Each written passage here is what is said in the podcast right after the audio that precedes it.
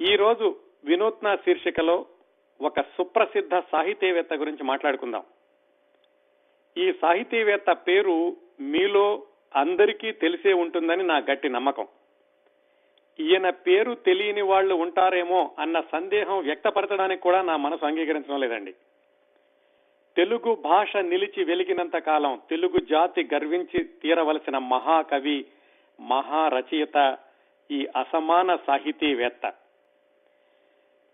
ఈ రోజు మనం మాట్లాడుకోబోతున్న సాహితీవేత్త గత శతాబ్దపు తెలుగు సాహితీ లోకాన్ని పాలించిన కవి సామ్రాట్. కవి సామ్రాట్ అన్న బిరుదు తెలుగు సాహిత్యంలో ఈయన ఒక్కరికే ఉంది. ఆయన చేసిన సాహితీ సేవని గమనిస్తే కవి సామ్రాట్ అన్న బిరుదుకి ఆయన ఒక్కరే అర్హులు అని అందరూ అంగీకరిస్తారు.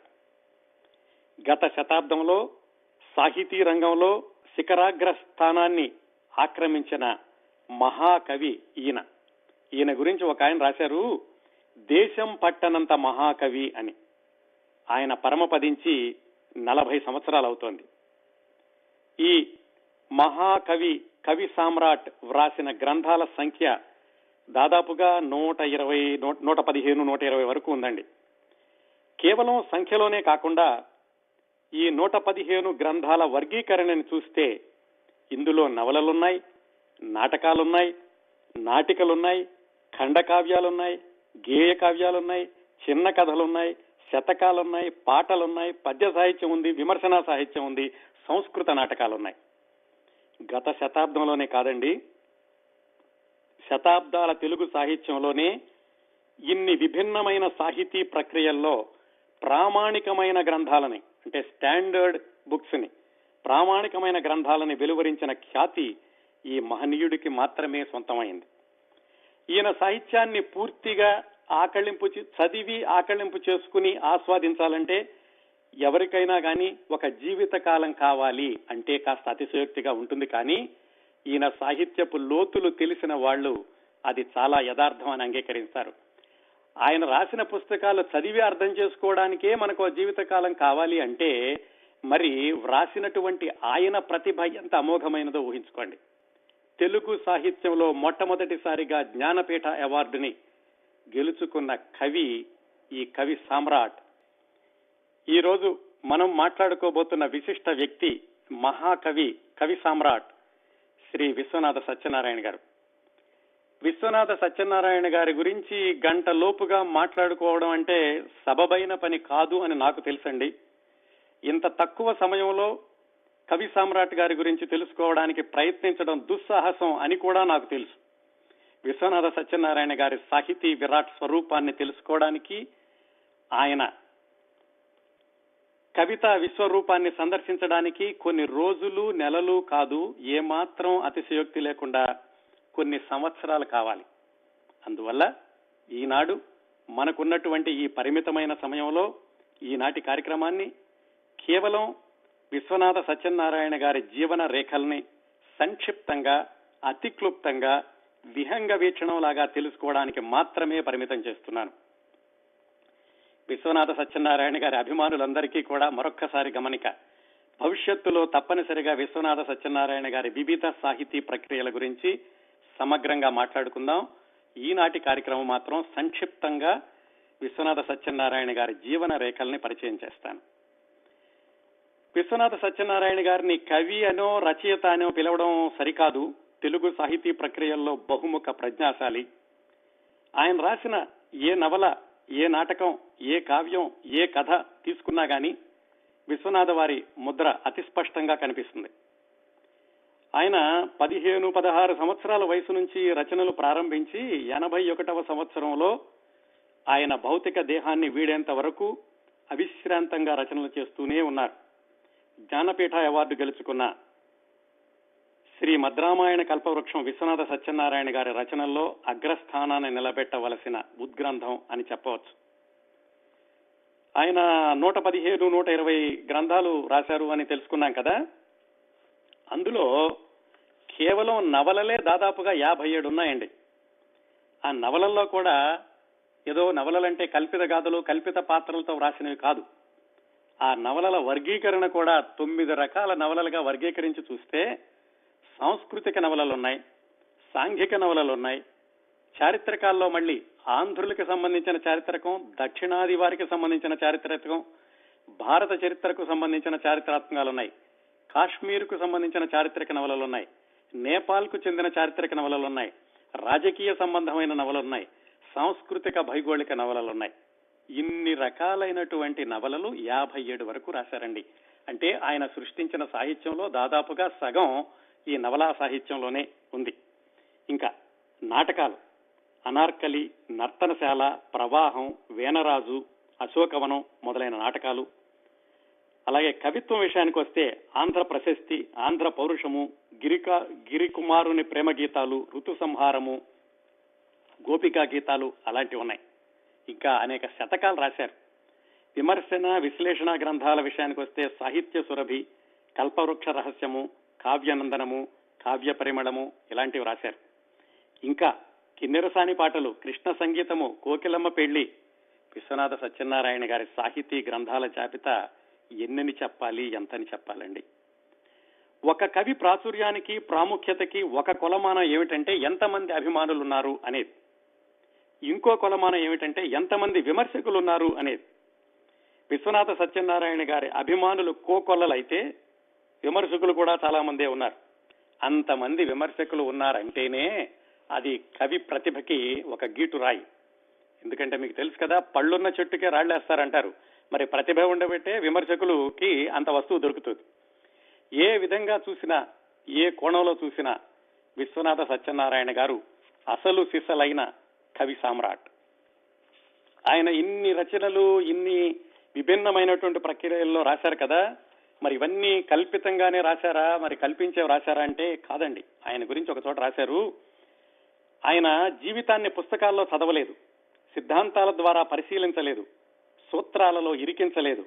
జీవితంలో అన్ని ఒడిదుడుకుల్ని అనుభవించారు కాబట్టే ఇంత విస్తృతమైన సాహిత్యాన్ని మనసుల్ని తట్టి లేపేటటువంటి సాహిత్యాన్ని సృష్టించగలిగారు విశ్వనాథ సత్యనారాయణ గారు. ఈరోజు విశ్వనాథ సత్యనారాయణ గారి జీవన రేఖలని ముందు చెప్పినట్టుగానే సంక్షిప్తంగా అతి క్లుప్తంగా పరిచయం చేయడానికి ప్రయత్నిస్తాను.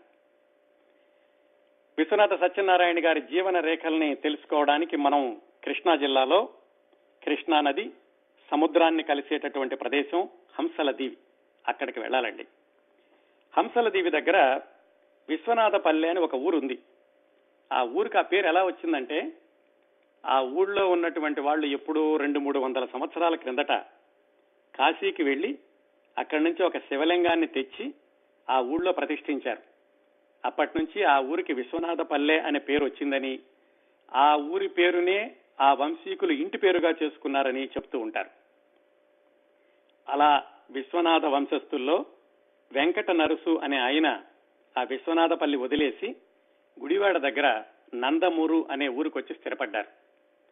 ఆ వెంకట నరసు గారి ఆరో తరం వ్యక్తి శోభనాద్రి గారు. శోభనాద్రి గారు పార్వతమ్మ ఆ పుణ్య దంపతులకు జన్మించినటువంటి కుమారుడే. మనం మాట్లాడుకుంటున్న కవి సామ్రాట్ విశ్వనాథ సత్యనారాయణ గారు. ఆయన సెప్టెంబర్ పది పద్దెనిమిది వందల తొంభై ఐదున జన్మించారు. విశ్వనాథ సత్యనారాయణ గారికి ఇద్దరు అక్కయ్యలు ఉన్నారు ఒక చెల్లెలు నరుగులు తమ్ముళ్ళు ఉన్నారు. విశ్వనాథ సత్యనారాయణ గారి నాన్నగారు అప్పట్లో విశ్వనాథ సత్యనారాయణ గారు పుట్టేటప్పటికి ఎనభై ఎకరాల వరకు ఉందట వాళ్ళకి ఆ నందమూరు పరిసర ప్రాంతాల్లో. వాళ్ళ నాన్నగారు శోభనాద్రి గారు చాలా ప్రతిభావంతుడు ఆయన కూడాను. ఆయన ప్రతిభావంతంతో పాటుగా దానాలు ఎక్కువగా చేస్తూ ఉండేవాడు ఆయన. మహాదాత అంటూ ఉండేవాళ్ళు. ఆయన వ్యవహార జ్ఞానం బాగా ఉంది. అలాగే భారత రామాయణాలని కథల్లాగా ఊళ్ళో వాళ్ళకి చెప్తూ ఉండేవాళ్ళు. ఆ శోభనాద్రి గారు హరికథలు కూడా చెప్పేవాళ్ళని కొన్ని హరికథలు కూడా ఆయనే వ్రాసేవాళ్ళని కూడా కొన్ని చోట్ల వ్రాసి ఉంది. వాళ్ళ అబ్బాయి మనం మాట్లాడుకుంటున్న విశ్వనాథ సత్యనారాయణ గారు. ఈ శోభనాద్రి గారు కూడా పంతొమ్మిది వందల రెండులో అంటే విశ్వనాథ సత్యనారాయణ గారికి ఏడు సంవత్సరాల వయసు ఉండగా కాశీ నుంచి శివలింగాన్ని తెచ్చి ఏది వాళ్ళ పూర్వీకులు ఎప్పుడో వందల సంవత్సరాల క్రిందట చేసినట్లుగా ఆ శివలింగాన్ని నందమూరులో ప్రతిష్ఠించారు. ఆ విశ్వేశ్వరుణ్ణి వాళ్ళు ఇలవేల్పుగా కొలుచుకుంటూ ఉండేవాళ్ళు. విశ్వనాథ సత్యనారాయణ గారు కూడా చాలా శతకాలు రాశారనుకున్నాం కదా అందులో విశ్వేశ్వర శతకం అనేది కూడా ఒకటి. అంతేకాకుండా ఆ తర్వాత రోజుల్లో విశ్వనాథ వారు రాసినటువంటి రామాయణ కల్పవృక్షాన్ని ఈ విశ్వేశ్వరుడికి అంకితం ఇచ్చి ఆయన తన ప్రతిభని కూడా చాటుకున్నారు. చిన్నప్పటి నుంచి కూడా ఆయనకి ప్రకృతిని గమనించడం అంటే చాలా ఆసక్తిగా ఉండేది. రామదాసు అనే ఆయన విశ్వనాథ సత్యనారాయణ గారికి చిన్నపిల్లడిగా ఉన్నప్పుడే యోగాసనాలు నేర్పారు. ఆయన చిన్నతనంలో చూసినటువంటి సందర్భాలు ఇలాంటివన్నింటినీ కూడా ఆయన వేయి పడగల్లో వేరే పాత్రల ద్వారా చెప్పించారు. వేయి పడగల్లో మనం చూసేటటువంటి పాత్రలు సందర్భాలు చాలా వరకు విశ్వనాథ సత్యనారాయణ గారి నిజ జీవితంలో వచ్చినవి అని ఆయన జీవితం తెలిసిన వాళ్ళందరూ కూడా చెప్తూ ఉంటారు. ఈయన ఇంకా హై స్కూల్కి వెళ్ళక ముందే అంటే పది సంవత్సరాల వయసు లోపే రకరకాల గ్రామాల్లో చదువుకున్నారు వివిధ కారణాల వల్ల. నందమూరు ఆయన పుట్టినటువంటి ఊరు పెదపాడు ఇందుపల్లి వెలినూతర నాగవరప్పాడు ఇలాంటి ఊళ్ళలో చదువుకున్నారు. ఆయనకి చిన్నప్పుడే గుటినిపూడి వీరభద్రయ్య అని ఆయన విశ్వనాథ వారికి యతిప్రాసలు గణాలు పద్యాలు ఎలా రాస్తారు ఇలాంటివన్నీ కూడా నేర్పారు. ఒకవైపు అవి నేర్చుకుంటూ ఇదంతా పది సంవత్సరాల వయసు లోపేనండి. ఆయనకి నాటకాలంటే చిన్నప్పటి నుంచి కూడా బాగా ఆసక్తి వచ్చింది. అప్పట్లో గొల్ల భాగవతులని ఉండేవాళ్ళు. వాళ్ళు వీధి నాటకాలు అవి ఆడుతూ ఉండేవాళ్ళు. అవి అలాగే కూచిపూడి వాళ్ళు ప్రదర్శించేటటువంటి భామా కలాపాలు ఇలాంటివన్నీ కూడా చాలా ఇష్టంగా చూస్తూ ఉండేవాళ్ళు. భట్రాజులని ఇంటింటికి తిరిగి చాటు కవిత్వం చెబుతూ ఉండేవాళ్ళు అప్పటికప్పుడు ఆసు కవిత్వం లాగా. అవి కూడా విశ్వనాథ వారికి చిన్నప్పటే చాలా ఆకర్షించినవట. ఇవన్నీ కూడా ఆ తర్వాత రోజుల్లో విశ్వనాథ గారు మహాకవి అవడానికి ఇవన్నీ కూడా చిన్న చిన్న పునాదులుగా ఉపయోగపడ్డాయి అనడంలో ఏమాత్రం అతిశయోక్తి లేదు. ఆయన అలాగా పదో తరగతి పదో సంవత్సరం వచ్చే వరకు ఆ ప్రాథమిక విద్యాభ్యాసం పూర్తి చేశారు. పంతొమ్మిది వందల ఎనిమిదో సంవత్సరం అంటే ఆయనకి దాదాపుగా పదమూడు సంవత్సరాల వయసు. అప్పటికి వచ్చేసరికి ఆయన హై స్కూల్కి వెళ్ళాల్సినటువంటి పరిస్థితి. మరి ఎందుకనో రెండు మూడు సంవత్సరాలు ఆలస్యమైనట్లుంది. సాధారణంగా పది సంవత్సరాలకు హై స్కూల్కి వెళ్ళేవాళ్ళు కదా ఆ రోజుల్లోనూ ఈ రోజుల్లోనూ కూడాను.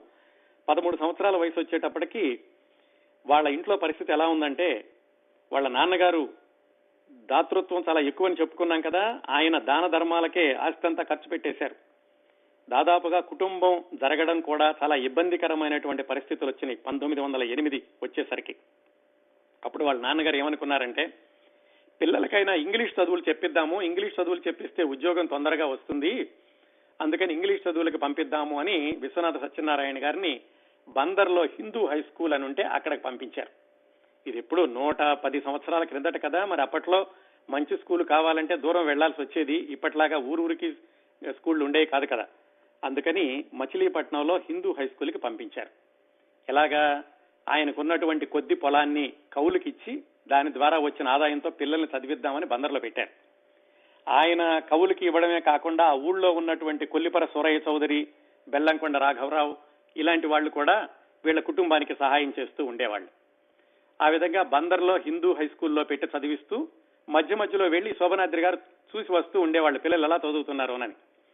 అలా ఆయన వెళ్ళినప్పుడు ఒకసారి అది ఏడో తరగతి ఎనిమిదో తరగతి అయి ఉండాలి. ఈయన సత్యనారాయణ గారి దగ్గరికి వెళ్ళేసరికి ఆయన పాఠ్య పుస్తకాలు పక్కన పెట్టేసి పద్యాలు అవి రాస్తున్నారు. ఓ ఎక్సర్సైజ్ పుస్తకాల్లో రాసి పక్కన పెట్టేశారు. వాళ్ళ నాన్నగారు అది చూసి ఇదేమిట్రా నువ్వేదో ఇంగ్లీష్ చదువులు చదివి చక్కటి ఉద్యోగం తెచ్చుకుంటావు అనుకుంటే ఇలాంటి పనులు చేస్తున్నావు? అని ఆయన రాసినటువంటి పుస్తకాలన్నింటినీ ఒక కట్ట కట్టి పక్కన పడేశారు. కాస్త ఆయన కోపం తగ్గాక సత్యనారాయణ గారు వాళ్ళ నాన్నగారికి చెప్పారు. నాన్నగారు నేను ఒకసారి చదివిన పుస్తకాన్ని మళ్ళీ చదవలేనండి. ఒక్కసారి మించి చదవడం నాకు అలవాట్లేదు. పైగా ఒకసారి చదివితే నాకు అది వచ్చేస్తుంది ఆకలింపు అవుతుంది. మళ్ళీ మళ్ళీ నేను చదవలేను. ఓ పని చేద్దాం. నా పద్యాలేవో నన్ను రాసుకొని ఇవ్వండి. నేను ఎప్పుడైనా ఒక క్లాసు తప్పితే అప్పుడు మానిపించేసి ఇంటికి తీసుకెళ్ళిపోండి ఇది మీకు సమ్మతమేనా అని వాళ్ళ నాన్నగారిని ఒప్పించారు. వాళ్ళ నాన్నగారు సరే కుర్రవాడిలో ఉన్నటువంటి ఆత్మవిశ్వాసాన్ని గమనించి సరే రాబా అలాగే చదువుకో కానీ ఒక మాట గుర్తుపెట్టుకుని ఏదో పద్యాలు రాస్తున్నాను అనుకుంటున్నావు. ఈ పద్యాలు రాయడానికి పరమావధి పరాకాష్ట ఏమిటంటే నువ్వు రామాయణం రాయగలిగేటటువంటి స్థాయికి వెళితే నువ్వు పద్యాలు రాస్తున్నట్టు నేను ఒప్పుకుంటాను అని అన్నారు ఆయన. అప్పుడు సత్యనారాయణ గారు ఇదంతా ఇప్పుడు ఆయనకి పద్నాలుగు పదిహేను సంవత్సరాల వయసు ఉంటుంది. అలాగే నాన్నగారు నాకు ఒక స్థాయి వచ్చినప్పుడు తప్పనిసరిగా రామాయణాన్ని పద్యకావ్యంగా రాస్తాను. మరి అంతవరకు నేను ఇలా అభ్యాసం చేస్తూ ఉంటేనే కదా నాకు మంచి పద్యాలు రాయడం అనేది అలవాటు పడుతుంది. అందువల్ల నేను ఈ పద్యాలు రాస్తున్నంత వరకు మీరు నన్నేం అనకండి. ఆ రామాయణం రాసే రోజు మాత్రం తప్పనిసరిగా వస్తుంది అని వాళ్ళ నాన్నగారికి మాట ఇచ్చారు. ఆ ఇచ్చిన మాటను ఆయన ఇరవై తర్వాత సంవత్సరాల తర్వాత శ్రీమద్ రామాయణ కల్పవృక్షం రాయడం ప్రారంభించి ఆ మాట నిలబెట్టుకున్నారు. అది తర్వాత ఒక ఇరవై పాతిక సంవత్సరాల పాటు అప్పుడప్పుడు రాస్తూ పూర్తి చేశారనుకోండి. ఆ విషయానికి తర్వాత వద్దాం. విశ్వనాథ సత్యనారాయణ గారికి చాలా చిన్నప్పుడే కూచిబొట్ల సీతారామ శాస్త్రి గారని వాళ్ళ అమ్మాయి వరలక్ష్మమ్మ గారితో వివాహం అయ్యింది. ఆయన ఇంకా హై స్కూల్లోనే ఉన్నారు అప్పట్లోను. ఈ హై స్కూల్లో ఉండగా విశ్వనాథ సత్యనారాయణ గారి ప్రతిభ అందరికీ తెలిసింది. ఎలాగంటే ప్రతి క్లాసులో కూడా మొట్టమొదటి మూడు స్థాయిల్లో అంటే మొట్టమొదటి ఫస్ట్ త్రీ ర్యాంక్స్ అంటారే వాటిల్లో ఒకళ్ళుగా ఉంటూ ఉండేవాళ్ళు. ఆ చదవడం అంతా కూడా క్లాసులో విని గుర్తు పెట్టుకోవడమే తప్ప ఇంటికి వచ్చి మళ్ళీ చదవడం అనేది ఉండేది కాదు. ఆయన చాలా కుశాగ్ర బుద్ధి సూక్ష్మ బుద్ధి ఉన్నవాడాయన. ఆ హిందూ హై స్కూల్లో చదివేటప్పుడు ఈయనకి చక్కటి గురువు గారు దొరికారు. ఆయన చల్లపిళ్ళ వెంకట శాస్త్రి గారు. అలాగే ఆయన తెలుగుని చెప్తూ ఉండేవాళ్ళు విశ్వనాథ సత్యనారాయణ గారికి. అలాగే విశ్వనాథ సత్యనారాయణ గారితో పాటుగా ఇంకో ఇద్దరు చదువుకున్నారు. ఆ తర్వాత రోజుల్లో వాళ్ళు కూడా ప్రముఖ కవులయ్యారు. పింగళి గారు కాటూరి గారు అని. ఆ హై స్కూల్లో ఉండగానే ఆయన చిన్న చిన్న పద్యాలు రాయడం ప్రారంభించారు. హై స్కూల్ చదువు అయిపోయాక పంతొమ్మిది వందల పదహారులో ఆ హిందూ హై స్కూల్కి వెనకాల ఉన్నటువంటి నోబుల్ కాలేజీలో చేరారు ఆయన. ఎఫ్ఏ చదవడానికి. అప్పట్లో ఇంటర్మీడియట్ని ఎఫ్ఏ అనేవాడు. ఆ బిఏలో చేరాక నోబుల్ కాలేజీలో బిఏలో ఏమైందంటే ఆయన మూడు నాలుగు సార్లు తప్పారు. చాలా ఆశ్చర్యంగా ఉంటుంది. విశ్వనాథ సత్యనారాయణ గారు తప్పడం ఏమిటి అని. కానీ అలా జరిగింది. ఆ మూడు నాలుగు సార్లు తప్పాక ఇంకా అప్పటికే ఆర్థిక పరిస్థితులు కూడా చాలా ఇబ్బంది పెట్టడం ప్రారంభించిన ఆయనవి కొనసాగడం ప్రారంభించింది. దాంతో ఆయన బిఏని అక్కడ మధ్యలో ఆపేసేసి ఆ నోబుల్ కాలేజీలోనే ట్యూటర్గా చేరారు. అయితే ఇంకోటి గమనించాల్సిన విషయం ఏమిటంటే ఈ జీవితంలో ఆర్థిక ఇబ్బందులు చదువు తప్పడం ఇలాంటివన్నీ జరుగుతున్నా కానీ ఈ రెండో వైపున ఆయన సాహిత్య సృష్టి మాత్రం మహోద్ధృతంగా కొనసాగింది. ఒకసారి ఆయన రాయడం ప్రారంభించాక పంతొమ్మిది వందల పదహారు పదిహేడు ప్రాంతాల్లో ఆయన చిట్ట చివరి రోజుల వరకు కూడా ఆ ఉధృతి వేగం ఎక్కడా తగ్గలేదు. అది ఒకవైపు రాస్తూనే వస్తున్నారు. ఏమేమి రాశారు ఎప్పుడెప్పుడు రాశారో తర్వాత తెలుసుకుందాం మనం. ముందుగా జీవన రేఖలను పూర్తి చేద్దాం. అక్కడ నోబుల్ కాలేజీలో ట్యూటర్గా చేరారు. ట్యూటర్గా చేరి మరి ఆ బిఏ పూర్తి చేయాలి ఎప్పుడోసారికి దాన్ని అక్కడ ఉంచి ఆయన కానుకలున్న త్రివిక్రమరావు గారిని ఆయన వద్ద కుముదిని అలాగే కంభంపాటి రామమూర్తి శాస్త్రి గారి దగ్గర సంస్కృత వ్యాకరణం అలాగే సూత్ర భాష్యం ఇలాంటివన్నీ కూడా నేర్చుకున్నారు. వాటితో పాటుగా ఇంగ్లీషు నవలలు చదవడం ఇంగ్లీషు గ్రంథాలు చదవడం ఇంగ్లీషు సాహిత్యాన్ని ఆయన చాలా కూలంకషంగా అర్థం చేసుకోవడం కూడా ఈ రోజుల్లోనే జరిగింది. విశ్వనాథ సత్యనారాయణ గారు తెలుగు సంస్కృతంలో రాశారంట అని అందరికీ తెలుసు కానీ ఆయన ఇంగ్లీషు సాహిత్యంలో కూడా నిష్ణాతులని ఆ ఇంగ్లీషు పుస్తకాల ప్రభావం అక్కడక్కడ తన మీద ఉందన్న విషయాన్ని ఆయనే ఒప్పుకున్నారన్న విషయం కూడా చాలా తక్కువ మందికి తెలిసి ఉంటుంది ఈయన ఈ ట్యూటర్ చెప్పాక నోబుల్ కాలేజీలో పంతొమ్మిది వందల ఇరవై ఒకటి ఇరవై ఆరు ఆ ఐదు సంవత్సరాలు ఏం చేశారంటే బందర్లోనే ఆ రోజుల్లో నేషనల్ కాలేజ్ అని ఒకటి ప్రారంభమైంది ఈ జాతీయ ఉద్యమం స్ఫూర్తితోటి.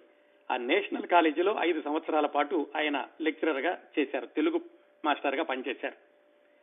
ఆ తర్వాత పంతొమ్మిది వందల ఇరవై ఆరు వరకు అక్కడ చేశాక ఇరవై ఏడులో ఆయన బిఏ పూర్తి చేసి ఆ తర్వాత ఎంఏ కూడా పూర్తి చేసి లెక్చరర్ ఉద్యోగానికి అర్హత సంపాదించుకున్నారు.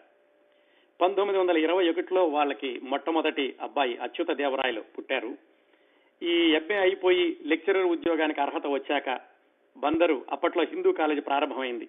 అక్కడ ఒక రెండు సంవత్సరాలు పనిచేశారు పంతొమ్మిది వందల ముప్పై ఒకటి వరకు. ఆ తర్వాత రెండు సంవత్సరాలు గుంటూరు ఏసీ కాలేజీలో పనిచేశారు. అక్కడ పనిచేస్తూ ఉండగానే పంతొమ్మిది వందల ముప్పై రెండులో వారి భార్య వరలక్ష్మమ్మ గారు చనిపోయారు. దాంతో ఆయనకి చాలా వైరాగ్యం లాంటిది వచ్చింది. అప్పటికే ఆయనకి ఒక అబ్బాయి ఇద్దరు అమ్మాయిలు ఉన్నారు. పంతొమ్మిది వందల ముప్పై రెండులో భార్య చనిపోయాక పంతొమ్మిది వందల ముప్పై మూడులో ఏసీ కాలేజీలో ఆ ఉద్యోగం మానేశాక అక్కడి నుంచి దాదాపుగా ఐదు సంవత్సరాల పాటు ఆయన నిరుద్యోగిగా ఉన్నారు. ఈ ఆర్థిక ఇబ్బందులు నిరుద్యోగి పిల్లలు ఈ ఇబ్బందుల్లో ఉండగానే ఆయన అద్భుతమైనటువంటి సాహిత్యాన్ని సృష్టించారు. ఆ మధ్యలోనే పంతొమ్మిది వందల ముప్పై నాలుగులో వేయి పడగలు ఆంధ్ర యూనివర్సిటీ వాళ్ళు అప్పట్లో బహుమతి ఇచ్చినటువంటి సాంఘిక నవల ఆ నవల రాశారు. ఆ వేయి పడగలు రాయడానికి కూడా చాలా తక్కువ వ్యవధిలో కేవలం రెండు మూడు వారాల వ్యవధిలో ఎందుకంటే అప్పటికి ఆ యూనివర్సిటీకి బహుమతి కోసం పంపించాల్సినటువంటి గడువు సమీపిస్తోందని రెండు మూడు వారాల్లోనే ఆ వేయి పడగల నవల పూర్తి చేశారు. ఆ వేయి పడగలు అలాగే అడవి బాపిరాజు గారి నారాయణరావు ఆ రెండు నవలలకి ఆంధ్ర యూనివర్సిటీ వాళ్ళు అప్పట్లో బహుమతి ఇచ్చారనుకోండి. ఆ పంతొమ్మిది వందల ముప్పై నాలుగులో వేయి పడగలు రాసినటువంటి కొన్ని రోజులకు అటు ఇటుగానే ఆయన రామాయణ కల్పవృక్షం కావ్యానికి కూడా శ్రీకారం చుట్టారు. అది పూర్తి చేయడానికి తర్వాత ఇరవై పాతిక సంవత్సరాలు పట్టిందనుకోండి. పంతొమ్మిది వందల ముప్పై మూడు నుంచి ఐదు సంవత్సరాలు ఆయన నిరుద్యోగిగా ఉన్నాక పంతొమ్మిది వందల ముప్పై ఎనిమిదిలో ఆయన ద్వితీయ వివాహం చేసుకున్నారు. ఆమెని కూడా మొదటి భార్య పేరు వరలక్ష్మ గారి పేరుతోనే పిలుస్తూ ఉండేవాళ్ళు.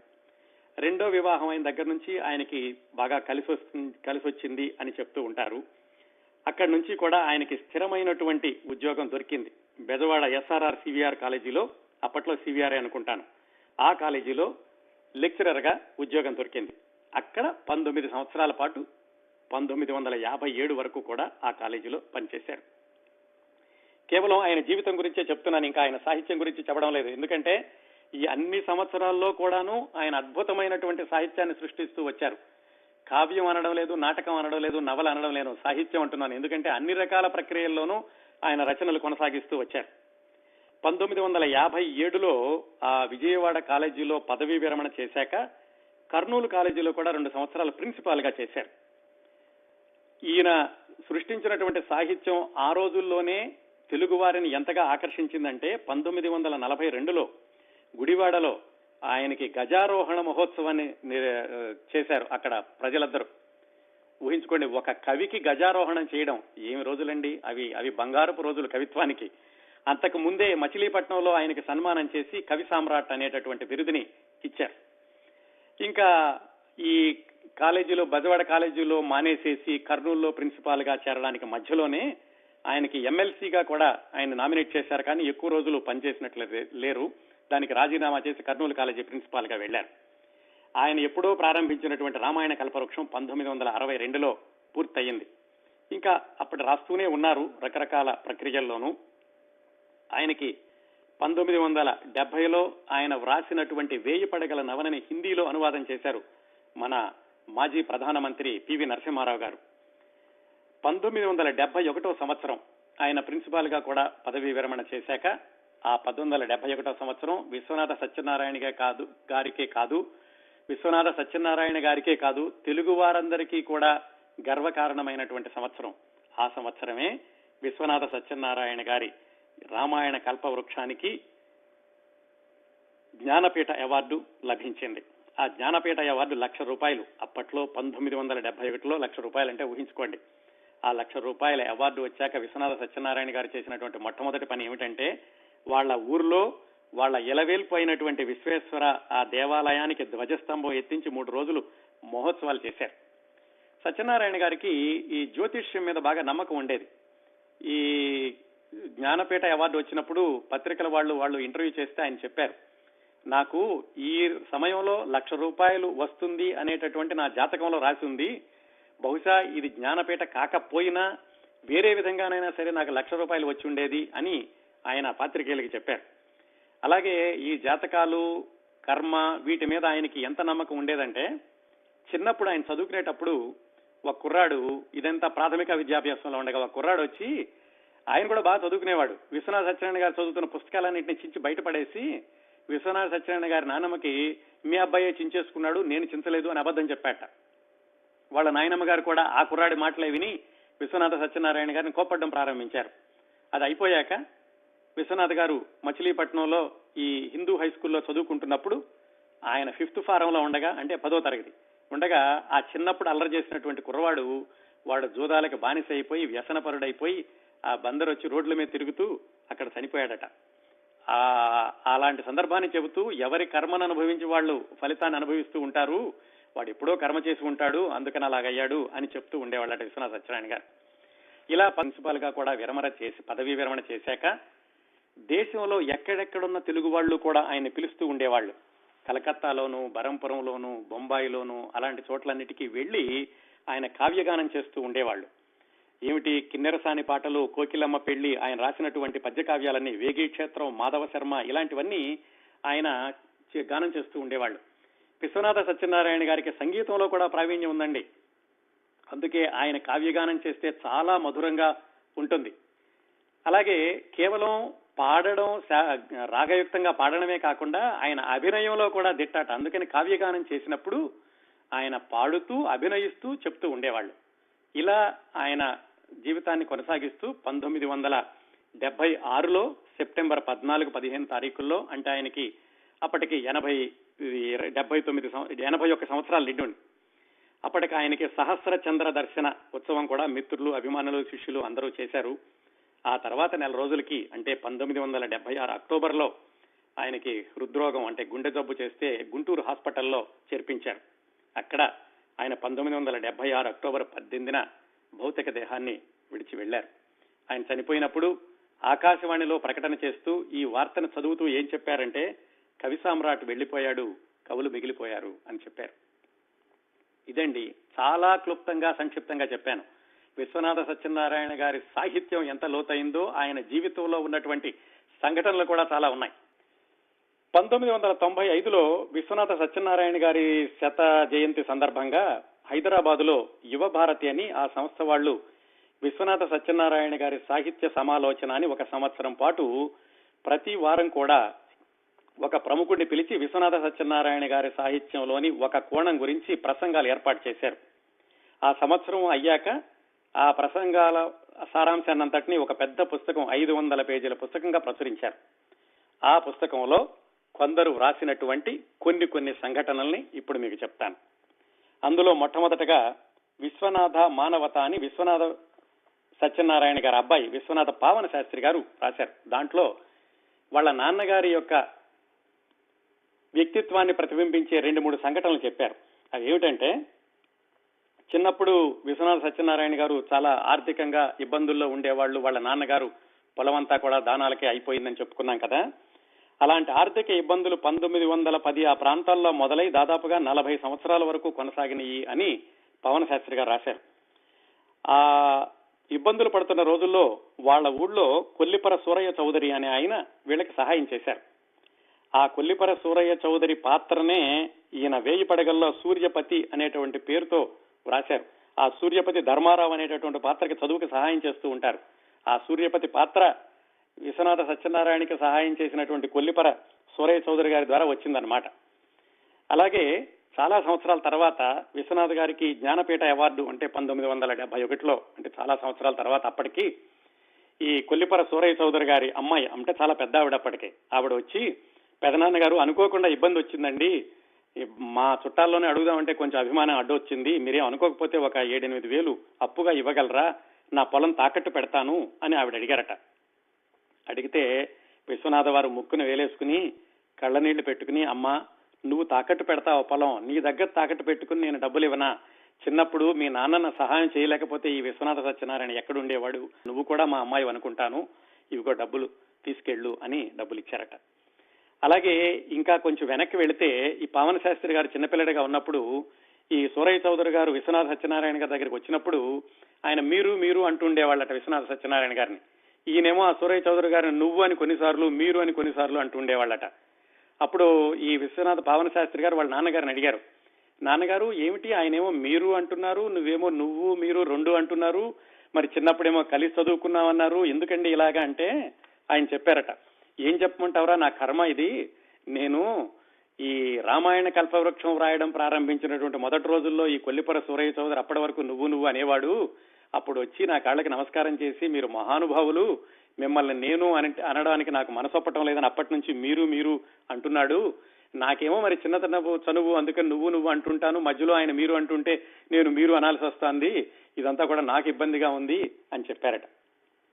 అలాగే విశ్వనాథ సత్యనారాయణ గారి శిష్యులు కూడా చాలా మంది ఆయన ఇంట్లో ఉండి చదువుకుని ఆయన ఫీజు కడుతూ ఉండేవాళ్ళు.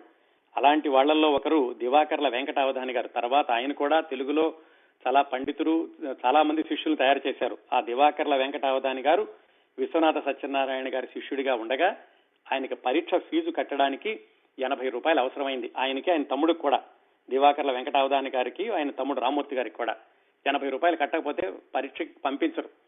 అప్పుడు విశ్వనాథ సత్యనారాయణ గారి దగ్గరికి వచ్చి మొరపెట్టుకుంటే ఆయన ఎనభై రూపాయలు ఇచ్చి ముందు ఫీజు కట్టి పరీక్ష రాయండి పంపించారట.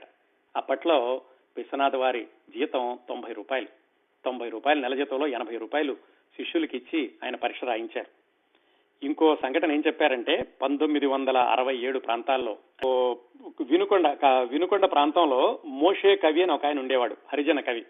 వాళ్ళ అబ్బాయి బీర్నీడు ప్రసన్న అని ఆయన ఆయనకు ఏం చేశాడంటే పృథ్వీ భాగవత అనే ఒక పుస్తకం రాశాడు. రాసి విశ్వనాథ సత్యనారాయణ గారి దగ్గర తీసుకొచ్చారు. తీసుకొచ్చి నాన్నగారు మీ దగ్గరికి పంపించారు. మీరంటే నాకు విపరీతమైనటువంటి గౌరవం భక్తి. ఇదిగో ఈ పృథ్వీ భాగవతం చదివి మీ అభిప్రాయం చెప్పండి అని అడగడానికి ఆ బీర్నీడు ప్రసన్న అనే కవి వచ్చాడు. అది చూడగానే విశ్వనాథ సత్యనారాయణ గారు నీకు పట్టిందిరా ఈ పిచ్చి అన్నారట. అని ఆయనకేమో ఎప్పటికీ చదవడానికి కుదరలేదు. ఆ ప్రసన్న అన్న ఆయన రెండు మూడు రోజులకు ఒకసారి వచ్చేవాడు. నాలుగైదు సార్లు రేపురా మాపురా అన్నారు ఈయనకేం చదవడానికి కుదరట్లేదు. చివరికి ఒక రోజు విసుగొచ్చి ఆయన ఆ ప్రసన్న కవిని ఏమన్నారంటే ప్రతివాడు కవిత్వం రాసేవాడే రాస్తే రాసుకోండి ఎవడొద్దన్నాడు? అభిప్రాయం కోసం నన్ను చంపుతారు ఎందుకు? విశ్వనాథ సత్యనారాయణ చెబితే గానే కవిత్వం కాదా? అసలు ఎవడి పుస్తకం అచ్చు వేసుకోవడానికి కూడా అభిప్రాయం ఎందుకు? నా పుస్తకాలు అచ్చు వేసుకుంటే నేను అభిప్రాయం అడుగుతున్నానా? ఇలాగా కోప్పడడం ప్రారంభించారు. దాంతో పాపం ఆ ప్రసన్న కవి అన్న ఆయన చాలా మొహం చిన్న చేసుకుని ఆ మాటలన్నీ కూడా ఆయన ఏం చేశారంటే ఇదిగో నీ పుస్తకం తీసుకుపో నాకు చదవడానికి ఖాళీ లేదు అని కూడా అన్నారట. అప్పుడు ఆయన మొహం చిన్న చేసుకుని అయ్యా అలాగే తీసుకుపోతాను. మీరు చదవని గ్రంథం నాకెందుకండి? దీన్ని తగలబెట్టేస్తాను. ఇప్పించండి అన్నట్టు ఆయన దీనంగా. ఆ మాట విన్నాక విశ్వనాథ్ వారి మనసు కరిగిపోయింది. ఆ ప్రసన్న గారి ముఖం చూస్తే నిజంగానే అంత పని చేసేటట్టే ఉన్నాడు. పుస్తకం తగలబెట్టేటట్టు ఉన్నాడు. ఒక్కసారి నేనే ఓడిపోయాను అనుకున్నారో ఏమో. సర్లే అయితే పుస్తకం ఉంచెళ్ళు రేపురా అని చెప్పారట. అని ఆ రాత్రి ఆ పుస్తకం చదవడం ప్రారంభించి అర్ధరాత్రి వరకు ఆపకుండా చదివి వాళ్ళ ఇంట్లోనే వరుసకి సోదరుడైనటువంటి ఒక వ్యక్తి ఉంటే ఆయన నిద్ర లేపి మధ్యలో చూసావురా ఎలాంటి పద్యాలు రాశాడో ఇతను. అసలు నేనైనా నేను కూడా ఇలాంటి పద్యాలు రాయగలనా అని మెచ్చుకున్నారట. విశ్వనాథ సత్యనారాయణ గారు కేవలం గుణం ప్రతిభ చూసి మాత్రమే గౌరవించేవాళ్ళు అనడానికి ఇలాంటి ఉదాహరణలు బోలెడన్ని ఉన్నాయండి. అన్నారు ఆ పద్యాలు మెచ్చుకున్నారు. మర్నాడు పొద్దున్నే ఆ ప్రసన్నకవి వచ్చాడు అభిప్రాయం అడగడానికి. వస్తే ఈ విశ్వనాథ వారి సోదరుడు ఆయన అడిగట ఏమయ్యా మరి ఈ పుస్తకం ఎవరికి అంకితం ఇద్దాం అనుకుంటున్నావు? అంటే ఆ ప్రసన్న కవి విశ్వనాథ్ వారు చదివారా అండి? ఈ పుస్తకాన్ని మాత్రం నేను మానవ మాతృలకి అంకితం ఇవ్వదలుచుకోలేదు అన్నారట. అంటే ఆయన లేదయ్యా నువ్వు బాగుంటే గనక మా మాస్టారే తీసుకుంటానంటున్నారు అంకితం అనగానే అతని కాళ్ళ మీద పడిపోయి నేను విశ్వనాథ వారిని ఎప్పుడూ మానవ మాతృడిగా చూడలేదు ఆయన అంకితం తీసుకో తీసుకుంటానంటే అంతకంటే కావాల్సిందేముంది? ఆయన ఆంధ్రదేశానికి ఆస్థాన కవి నేను ఆయన ఆస్థాన కవిని అని ఆయన విశ్వనాథ సత్యనారాయణ గారి కాళ్ళ మీద పడ్డారు.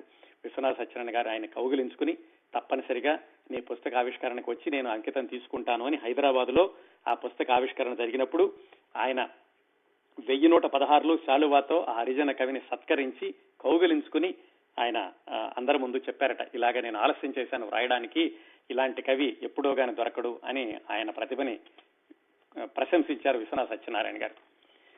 బయట ఇంత బాగా ఉండేవాళ్ళు స్టేజీ మీద ఎక్కితే కనుక చాలా ఆయన కొంచెం గంభీరంగా ఉండేవాళ్ళు కాస్త కోపడుతూ కూడా ఉండేవాళ్ళు అందరు నేను అలాంటిది ప్రళయకాల రుద్రుడి వల్లే ఉండే ఉండేవాళ్ళట ఆయన స్టేజీ మీద అప్పుడప్పుడు ఇంటికి వచ్చినప్పుడు ఆయన శ్రీమతి గారు ఏదైనా విషయంలో ఎప్పుడైనా మీకేం తెలియదు ఊరుకోండి అంటే అలా నిశ్శబ్దంగా ఊరుకునేవాళ్ళట. పవన్ శాస్త్రి గారు రాశారు. బయట ఇంత పేరు తెచ్చుకుని ఇన్ని గ్రంథాలు రాసినటువంటి వ్యక్తి భార్య మీకేం తెలియదు ఊరుకోండి అంటే ఏమాత్రం మాట్లాడకుండా అలాగే నిశ్శబ్దంగా ఉంటూ ఉండేవాళ్ళు. మా నాన్నగారికి ఎవరికి ఎలాంటి గౌరవం ఎప్పుడు ఇవ్వాలో తెలుసు. అలాగే ఆయన నవలలో స్త్రీ పాత్రలు కూడా చాలా ఉన్నతంగా చాలా తెలివితేటలతో ఉంటాయి అని పవన్ శాస్త్రి గారు రాసుకున్నారు. విశ్వనాథ సత్యనారాయణ గారి ప్రియ శిష్యుడు తెలుసు కదా మీకు ఎన్టీ రామారావు గారు. ఆయన ఎస్ఆర్ఆర్ సివిఆర్ కాలేజీలో చదువుకునేటప్పుడు విశ్వనాథ సత్యనారాయణ గారు ఆయనకి తెలుగు నేర్పారు. అలాగే వేటూరు సుందరరామూర్తి గారు కూడా విశ్వనాథ సత్యనారాయణ గారి శిష్యులే. ఎన్టీ రామారావు గారు తర్వాత చాలాసార్లు చెప్పుకున్నారు నాకు సాహిత్యంలో ఇంత అభిరుచి ఏర్పడడానికి విశ్వనాథ సత్యనారాయణ గారి శిష్యరికమే కారణమని. ఎన్టీ రామారావు గారిని మొట్టమొదటిసారిగా రంగస్థలం ఎక్కించింది కూడా విశ్వనాథ సత్యనారాయణ గారే. ఆయన లెక్చరర్గా ఉంటూ ఉండగా ఈ సాంస్కృతిక కార్యక్రమాలు ఇలాంటివి ఏర్పాటు చేసినప్పుడు నాయకురాలు నాగమ్మ నాటకం ఒకటి వేయిద్దామని ప్రయత్నాలు ప్రారంభించారు విశ్వనాథ్ వారు. అప్పుడు ప్రియ శిష్యుడైనటువంటి ఎన్టీ రామారావు గారిని పిలిచి అబ్బాయి నువ్వు మరి ఇందులో నాగమ్మ వేషం వేయాలి అని అడిగారు. ఆయన వేషం అయితే వేస్తాను మాస్టరు కానీ మీసాలు మాత్రం తీయనన్నారు. సరే ఆయన ఒప్పించలేక సరే అలాగే వెయ్యి అన్నారు. ఆ విధంగా ఎన్టీ రామారావు గారు మొట్టమొదటిసారిగా రంగస్థలం ఎక్కింది మీసాల నాగమ్మగా. ఆ ఎన్టీ రామారావు గారి గురించి ఎప్పుడు రాసిన అందరూ ఈ సంఘటన తప్పనిసరిగా చెప్తూ ఉంటారు. ఆ విధంగా తర్వాత విశ్వవిఖ్యాత నట సార్వభౌముడైన ఎన్టీ రామారావు గారు విశ్వనాథ సత్యనారాయణ గారి శిష్యరికంలో మొట్టమొదటిసారిగా రంగస్థలం ఎక్కారు. ఎన్టీ రామారావు గారు ఒక విషయం చెప్పారు. ఆయన ముఖ్యమంత్రిగా ఉండగా ఈ సమావేశాలు జరుగుతున్నప్పుడు హైదరాబాద్లో విశ్వనాథ సత్యనారాయణ గారు ఎంత ధైర్యంగా ఉండేవాళ్ళు అనడానికి ఎన్టీ రామారావు గారు చదువుకునేటప్పుడు ఆ ఎస్ఆర్ఆర్ కాలేజీకి సివిఆర్ కాలేజీకి Andhra university vice chancellor Kattamanchi Ramalingareddy garu వచ్చారట ఏదో ఫంక్షన్కి అటెండ్ అవ్వడానికి. వచ్చి ఆయన పంచ లాల్చీ గాని ప్యాంట్ గాని వేసుకోవడానికి బదులుగా లుంగి కట్టుకున్నారు. తమిళులు కట్టుకున్నట్టుగా లుంగి కట్టుకుని పైన సిల్క్ జుబ్బా వేసుకుని వచ్చారట. అది విశ్వనాథ సత్యనారాయణ గారికి నచ్చలేదు. నచ్చలేదు అని మొహం మీద చెప్పకుండా ఉండండి ఇప్పుడే వస్తానని ఆయన కూడా గదిలోకి వెళ్ళి పంచి తీసేసి దాన్ని లుంగిలాగా కట్టుకుని వచ్చి "ఆ, పదండి స్టేజ్ మీద కూర్చుందాం అన్నారట. అప్పటికి తెలిసింది ఆ వైస్ ఛాన్సలర్ గారికి ఆయన చేసిన తప్పేమిటో. అంత ధైర్యంగా ఉంటూ ఉండేవాళ్ళు. అలాగే అది ఇది ఎన్టీ రామారావు గారు స్వయంగా చెప్పినటువంటి సంఘటన అండి ఇంకా చాలా అద్భుతమైనటువంటి విశేషం ఏమిటంటే సినిమాల్లో విశ్వనాథ సత్యనారాయణ గారు రాసినటువంటి ఏకవీర అనేటువంటి నవల ఆ నవలలో కథానాయకుడు ఎన్టీ రామారావు గారు. ఆ నవలకు మాటలు రాసింది మరొక జ్ఞానపీఠ అవార్డు గ్రహీత సి. నారాయణ రెడ్డి గారు. ఈ ఏకవీర నవలని విశ్వనాథ సత్యనారాయణ గారు పంతొమ్మిది వందల ఇరవై తొమ్మిది ప్రాంతాల్లోనే రాశారు. ఆ తర్వాత దాదాపు విశ్వనాథ వారి సాహిత్యం అంతా కూడా ఇప్పుడు నూట పదిహేను నూట ఇరవై పుస్తకాలు అనుకున్నాం కదా. చాలా వరకు తొంభై తొమ్మిది శాతం సాహిత్యం అంతటినీ కూడా ఆయన చెబుతూ ఉంటే వేరే వాళ్ళు రాస్తూ ఉండేవాళ్ళు. లేఖకుడు విరిగా ఉంటూ ఉండేవాళ్ళు. ఈ ఏకవీర నవల ఒక్కటే ఆయన స్వదస్తూరితో రాశారు. అది విశ్వనాథ సత్యనారాయణ గారు రాసినటువంటి రెండవ నవల స్వదస్తూరితో రాసినటువంటి ఏకైక నవల ఏకవీర. దాంట్లో ఆయన శిష్యుడు కథానాయకుడిగా నటించారనమాట ఆ సినిమా బాగా ఆడలేదు అది వేరే విషయం అనుకోండి. విశ్వనాథ సత్యనారాయణ గారి గురించి ఇంకొక సంఘటన ఏమిటంటే ఆయన చదువుకునేటప్పుడే పంతొమ్మిది వందల ఇరవై ప్రాంతాల్లోనే ఏది ఆ బిఏ తప్పుతూ ఉండగానే ఒక నాటకం రాశారు. అవతార పరివర్తనం అని. ఆ నాటకం ఎలా రాశారంటే మహాత్మా గాంధీ స్వాతంత్రోద్యమ సారథ్యం స్వీకరించాక అప్పటికి బాలగంగాధర తిలక్ దగ్గర నుంచి ఆయన స్వాతంత్ర్య పోరాటాన్ని కొనసాగించడం ప్రారంభించినటువంటి ఆ రోజుల్లో అవతార పరివర్తనం అనే నాటకం రాసి బందర్లోనే కొడాల ఆంజనేయులు గారు ఒక ఆయన ఉంటే ఆయన కొంతమందితోటి కలిపి ఆ నాటకం ఆడించారు. అది బ్రిటిష్ వాళ్ళ దృష్టికి వచ్చింది. వాళ్ళు ఈ నాటకం రాసినటువంటి రచయితను ఎక్కడున్నా సరే వెంటనే అరెస్ట్ చేయాలి అని చెప్పారు. అప్పట్లోనే ఇంకా క్రియాశీలక కార్యకర్తగా ఈ స్వాతంత్ర్య ఉద్యమంలోకి వెళదాము అనుకుని విశ్వనాథ సత్యనారాయణ గారు ఎవడరా నన్ను అరెస్ట్ చేసేది అంటూ ఆయన ఒక పద్యం చెప్పారు. ఇది నా హెక్క ఇది నా హక్కు ఎవడేని కాదనిన నా ఈ ప్రాణములు ధారవోసెద రక్తమ్మును ఓడు భారత జగత్ శ్రీలక్ష్మికిన్ బిడ్డనయ్యద? కాదంచు ఎవడా వచించున్నది నా ఈ గుండెలో దూరి చూచెదు పో ఇచ్చట వ్రాసి ఉన్నవి. జన జనాశీర్వేశ్వ కళ్యాణముల్ అని పద్యాన్ని చెప్పి నేనే అరెస్ట్ అవుతానే ముందుకెళ్తుంటే కొడాల ఆంజనేయులు గారు ఆపేసేసి వద్దు బాబు నువ్వు ఇంకా చదువుకుంటున్నావు నీ పరిస్థితుల దృష్ట్యా నువ్వు వెళ్ళడం మంచిది కాదు నేను వెళతాను నీ బదులుగా అని కొడాల ఆంజనేయులు గారు జైలుకి వెళ్ళారు. ఇలాంటి విశేషాలు చాలా ఉన్నాయండి విశ్వనాథ సత్యనారాయణ గారి జీవితంలో. అలాగే ఆయన సాహిత్యం గురించి అయితే చెప్పాను కదా అది చెప్పడానికి కొన్ని సంవత్సరాలు సరిపోతుంది ఒక్కొక్క పుస్తకం గురించి చెప్పడానికని. కానీ తప్పనిసరిగా విశ్వనాథ్ గారి సాహిత్యం గురించి రాబోయే కార్యక్రమాల్లో మనం ఒకటి రెండైనా తీసుకుని మాట్లాడుకుందామండి. అలాగే ఇన్ని ఉద్గ్రంథాలు రాశారు ఇంత కవిత్వం రాశారు ఇన్ని పద్యాలు రాశారు సంస్కృతంలో రాశారు. మరి ఆయన చిన్న కథలు కూడా రాశారండి. నాలుగైదు పేజీలు ఉండే కథలు కూడా రాశారు. చాలా విచిత్రం. ఒక సాహితీవేత్త ఇన్ని ప్రక్రియల్లో పైగా రాసినవన్నీ కూడా ప్రామాణికంగా ఉండేలాగా వ్రాయడం విశ్వనాథ సత్యనారాయణ గారికే చెల్లింది. ఆ చిన్న చిన్న కథలు అందులో కూడా ఎంతో సామాజిక స్పృహ ఉండేది. అలాంటి కథల గురించి కూడా భవిష్యత్ కార్యక్రమాల్లో చెప్పుకుందాం. అలాగే మొదట్లో చెప్పుకున్న విశ్వనాథ సత్యనారాయణ గారు ఇంగ్లీషు నవలలు ఇంగ్లీషు సాహిత్యం కూడా బాగా పఠించారని. ఆయన ఇంగ్లీషు సినిమాలు కూడా చూస్తూ ఉండేవాళ్ళు. విజయవాడలో ఇంగ్లీషు సినిమా అనగానే గుర్తొచ్చేది లీలామహల్. ఆ లీలామహల్లో సెకండ్ షోకి వెళ్తూ ఉండేవాళ్ళట విశ్వనాథ సత్యనారాయణ గారు ఇంగ్లీష్ సినిమాలు చూడడానికి. ఆయనే చెప్పుకున్నారు శిష్యులతోటి. ఆ ఇంగ్లీషు సినిమాల్లో ముఖ్యంగా టార్జాన్ సినిమాల్లో ఈ గుర్రాలు పరిగెత్తడం ఇలాంటి వాటన్నిటినీ కూడా ఆ వాటి వాటి యొక్క ప్రేరణ నేను రామాయణ కల్పవృక్షంలో అశ్వమేధ యాగం గురించి వ్రాసేటప్పుడు అరణ్యకాండ రాసేటప్పుడు ఇలాంటివన్నీ ఉపయోగపడినాయి అని శిష్యులతో చెప్పుకున్నారు విశ్వనాథ సత్యనారాయణ గారి. ఇలాగా చాలా ఆసక్తికరమైనటువంటి సంఘటనలు చాలా ఉన్నాయండి. విశ్వనాథ సత్యనారాయణ గారిని ఒకసారి నేను చూశాను. నేను ఇంకా ఇంటర్మీడియట్లో అప్పుడే చేరుతూ ఉన్నాను. విజయవాడ మచిలీపట్నం హిందూ హై స్కూల్లో శారదా విగ్రహాన్ని ఆవిష్కరించడానికని వచ్చారు. అక్కడికి వచ్చినప్పుడు మేమందరం వెళ్ళాం. వెళితే ఆయన చాలా నిలువెత్తు మనిషి. ఉదయం పది గంటలో పదకొండు గంటలో అయింది. ఆయన నుంచునేసరికి స్టేజ్ మీద పైన ఉన్నటువంటి వాసన తగిలింది. తగిలి ఆయన కొంచెం పడబోయారు. పిల్లలందరూ కూడా నవ్వారు.